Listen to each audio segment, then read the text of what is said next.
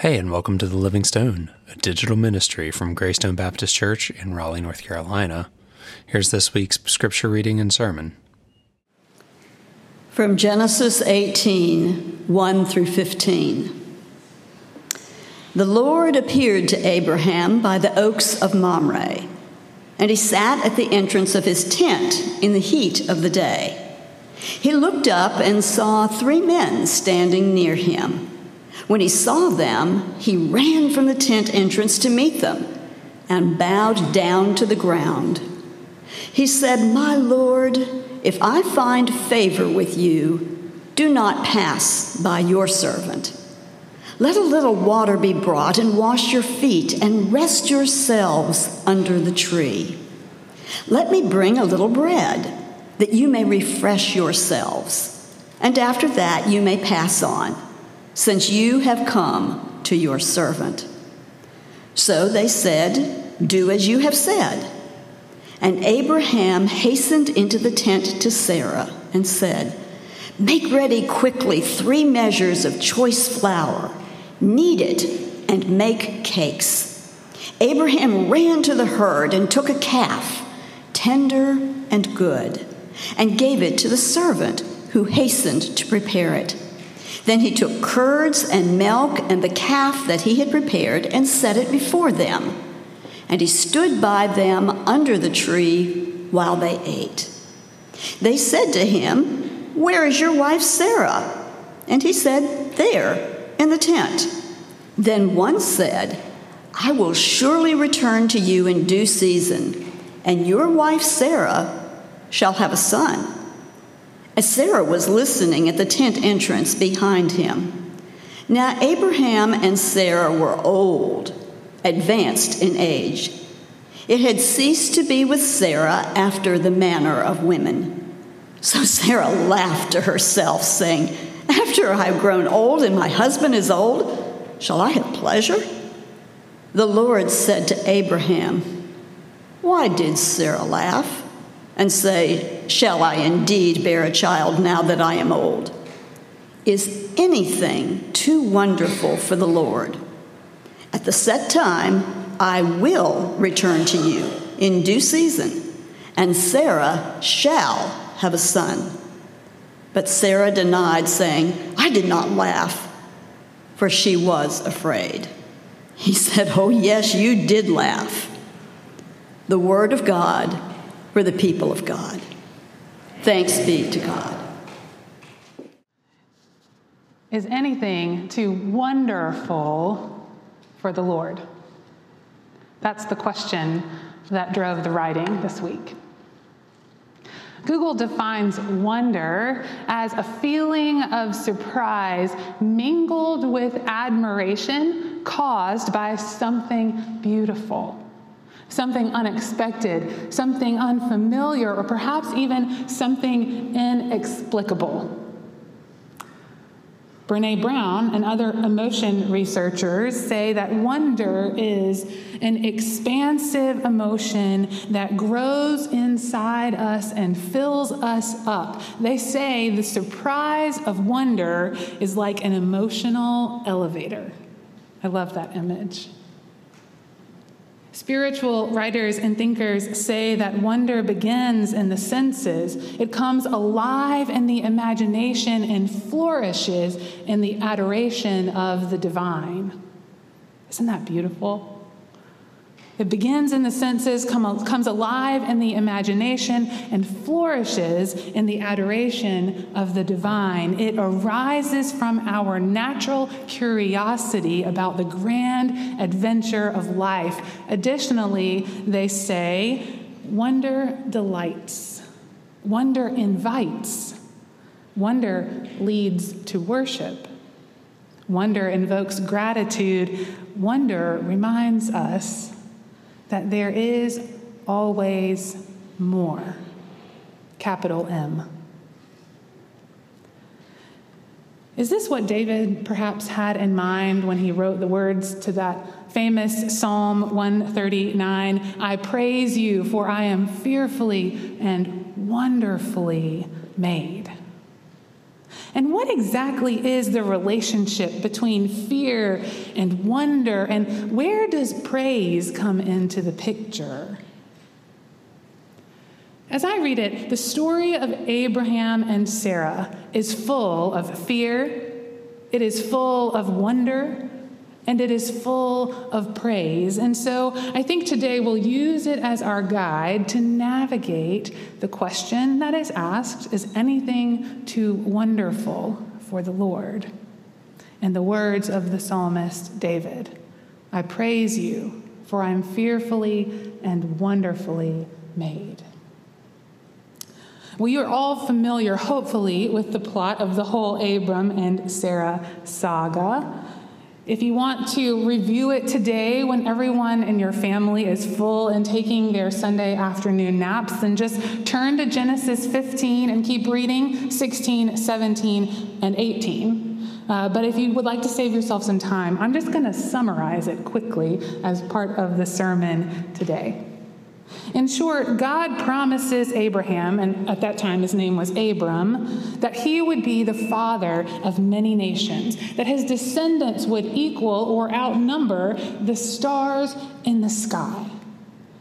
Though Abram knows that he is now far beyond the natural age for childbearing, he believes God.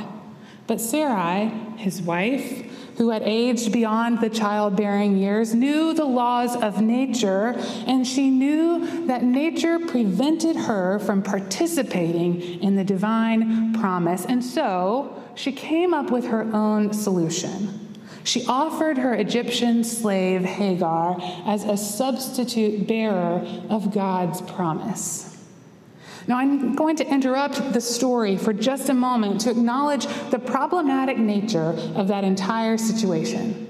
To trade women's bodies as Sarai traded Hagar's as commodity without any agency of their own for the purpose of their own satisfaction or their own perception of morality to their own ends, even if it seems like the faithful or religious thing to do, trading in such a way is wrong.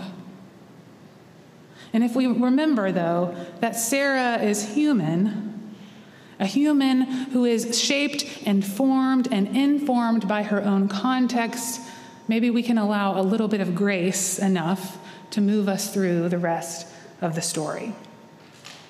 But it does make me wonder if Sarai came up with the solution because she suffered from the very human condition, which was an imbalance of fear and wonder. Too much fear, not enough wonder. A human condition. You know, it, it, makes me think about this really amazing story. It's like a thousand years old or more, and it comes from India. It's about a man who was condemned to spend an entire night behind bars with a poisonous snake. He stood uh, in the corner of the room because he knew that if he moved even a little, the snake that was coiled up in the corner would wake up and would be on top of him with all of his venom before the man could do anything about it. He knew that if he just moved even a little bit, he would surely be dead. So he stood stiff in the corner of the cell all night long, awake, still, petrified in every sense of the word. He barely dared to breathe for fear of alerting the snake, and so he stood there. And as the first bars of light came in to the cell at dawn, he began to make out the shape of that snake, which he knew was in the corner. And he began thinking to himself, wow, wasn't I lucky I didn't stir all night long? But when the full force of light came in, with the full dawn, the man noticed that the thing in the corner was not a snake at all. Rather, it was just an old rope. Here's the moral of the story. In our hearts, in our minds, and in our lives, there are corners where old ropes have been tossed and laid idle. But when our fears are activated and begin to work on us, we make those ropes into monsters. We make them into monsters that keep us as prisoners in these impoverished rooms, all the while outside of these rooms, God's wonders are waiting for us. But we remain transfixed by our own fears and doomed to come up with our own wonderless solutions. Can you imagine standing in a room all night long because you know there's a stake on the other side, only to discover it was just an old rope tossed aside and probably long forgotten? Can you imagine? Too much fear, not enough wonder. But back to Abram and Sarai. As things play out in their story, Abram and Sarai discover that their actions regarding Hagar were not at all how God intended this particular promise to come to life. So God tried again, reiterating the promise, this time with a little more clarity and specificity about who the mother would be. And then God changed their names to Abraham and Sarah as a sign and a reminder of the covenant promise knowing that they were both well into their 90s. Again, far beyond the natural order of things, Abraham laughed and asked himself, Can a child be born to a man that is 100 years old? And can Sarah, my wife, who is 90 years old, can she really bear a child? Sarah also laughs when she has her own experience with this divine promise, as we heard in the reading just a moment ago. She's listening from inside the tent. Can't you just see her there behind the curtain with a smile on her face as she listens and overhears the angelic visitors who spoke with Abraham? Here they reiterate God's promise. And in that, the, that moment, the geriatric pair laugh to themselves and Sarah says, After I have grown old, and my husband has grown old. Can you even imagine? Laughter is, in many ways, a sister of wonder. And there are so many other sisters of wonder, too. Things like joy and like gratitude, like curiosity, and even imagination. And in many ways, the story of Abraham and Sarah and their numerous descendants, it is a story of God's continued promise and humanity's perpetual waiting. It is a memorable story, but it is oh so common when we sit and think about the promises of God and how they are taking shape in our own lives. The trouble is, though, that we are so easily and frequently transfixed by fear rather than wonder. The trouble is, we're so easily and frequently transfixed by fear rather than wonder. We are frightened by the mystery and wonder, even of our own presence, of the ways that we don't fit into the systems and the roles and the images or the predetermined identities that others would place on our lives. That is scary for us. The, the expectations like this, they provide an ever steady stream of should haves and ought tos and unholy comparisons and limitations. They keep us afraid that we will never be good enough. And they prevent us from seeing the wonder of all that God is calling us to become. And I think that happens individually and as a church. Maybe this is what David was trying to articulate when he penned that phrase I praise you, for I am fearfully and wonderfully made. Maybe he was just beginning to catch a glimpse of all of the beautiful things that God was trying to do through him. Maybe he was beginning to see the necessary balance of those two gifts, fear and wonder, as God used him in some pretty wonderful ways. How could he have known, though, David?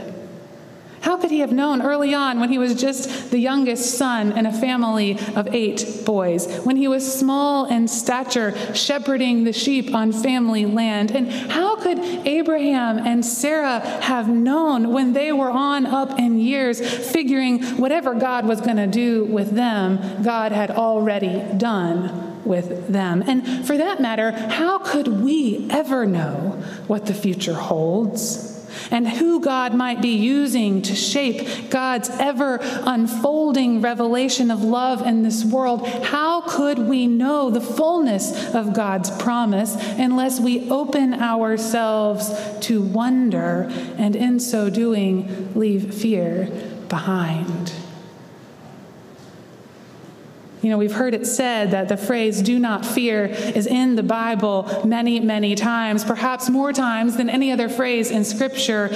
Some say that it's mentioned 366 times in our Bibles, one for every day of the year, and then one extra, maybe for leap year, or for the days when we need to hear it twice.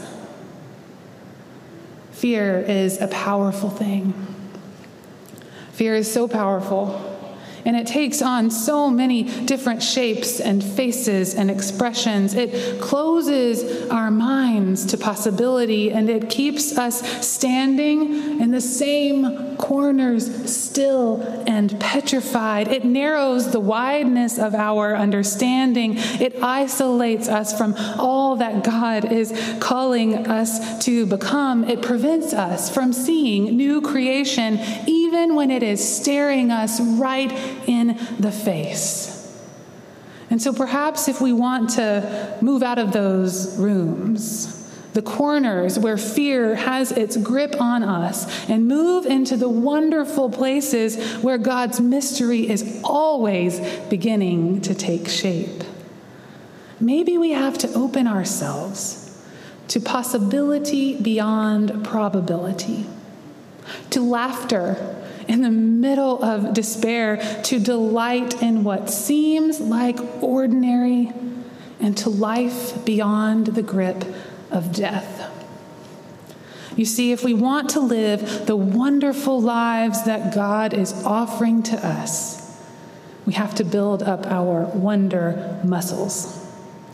And we do this by noticing the things that God is already doing around us and in us and through us. By trusting that God has brought us to where we are and that God has not led us here in vain. And by actively seeking out even the smaller mysteries with an open mind and with open hearts. For in those spiritually open places, God's promise is being born. Amen.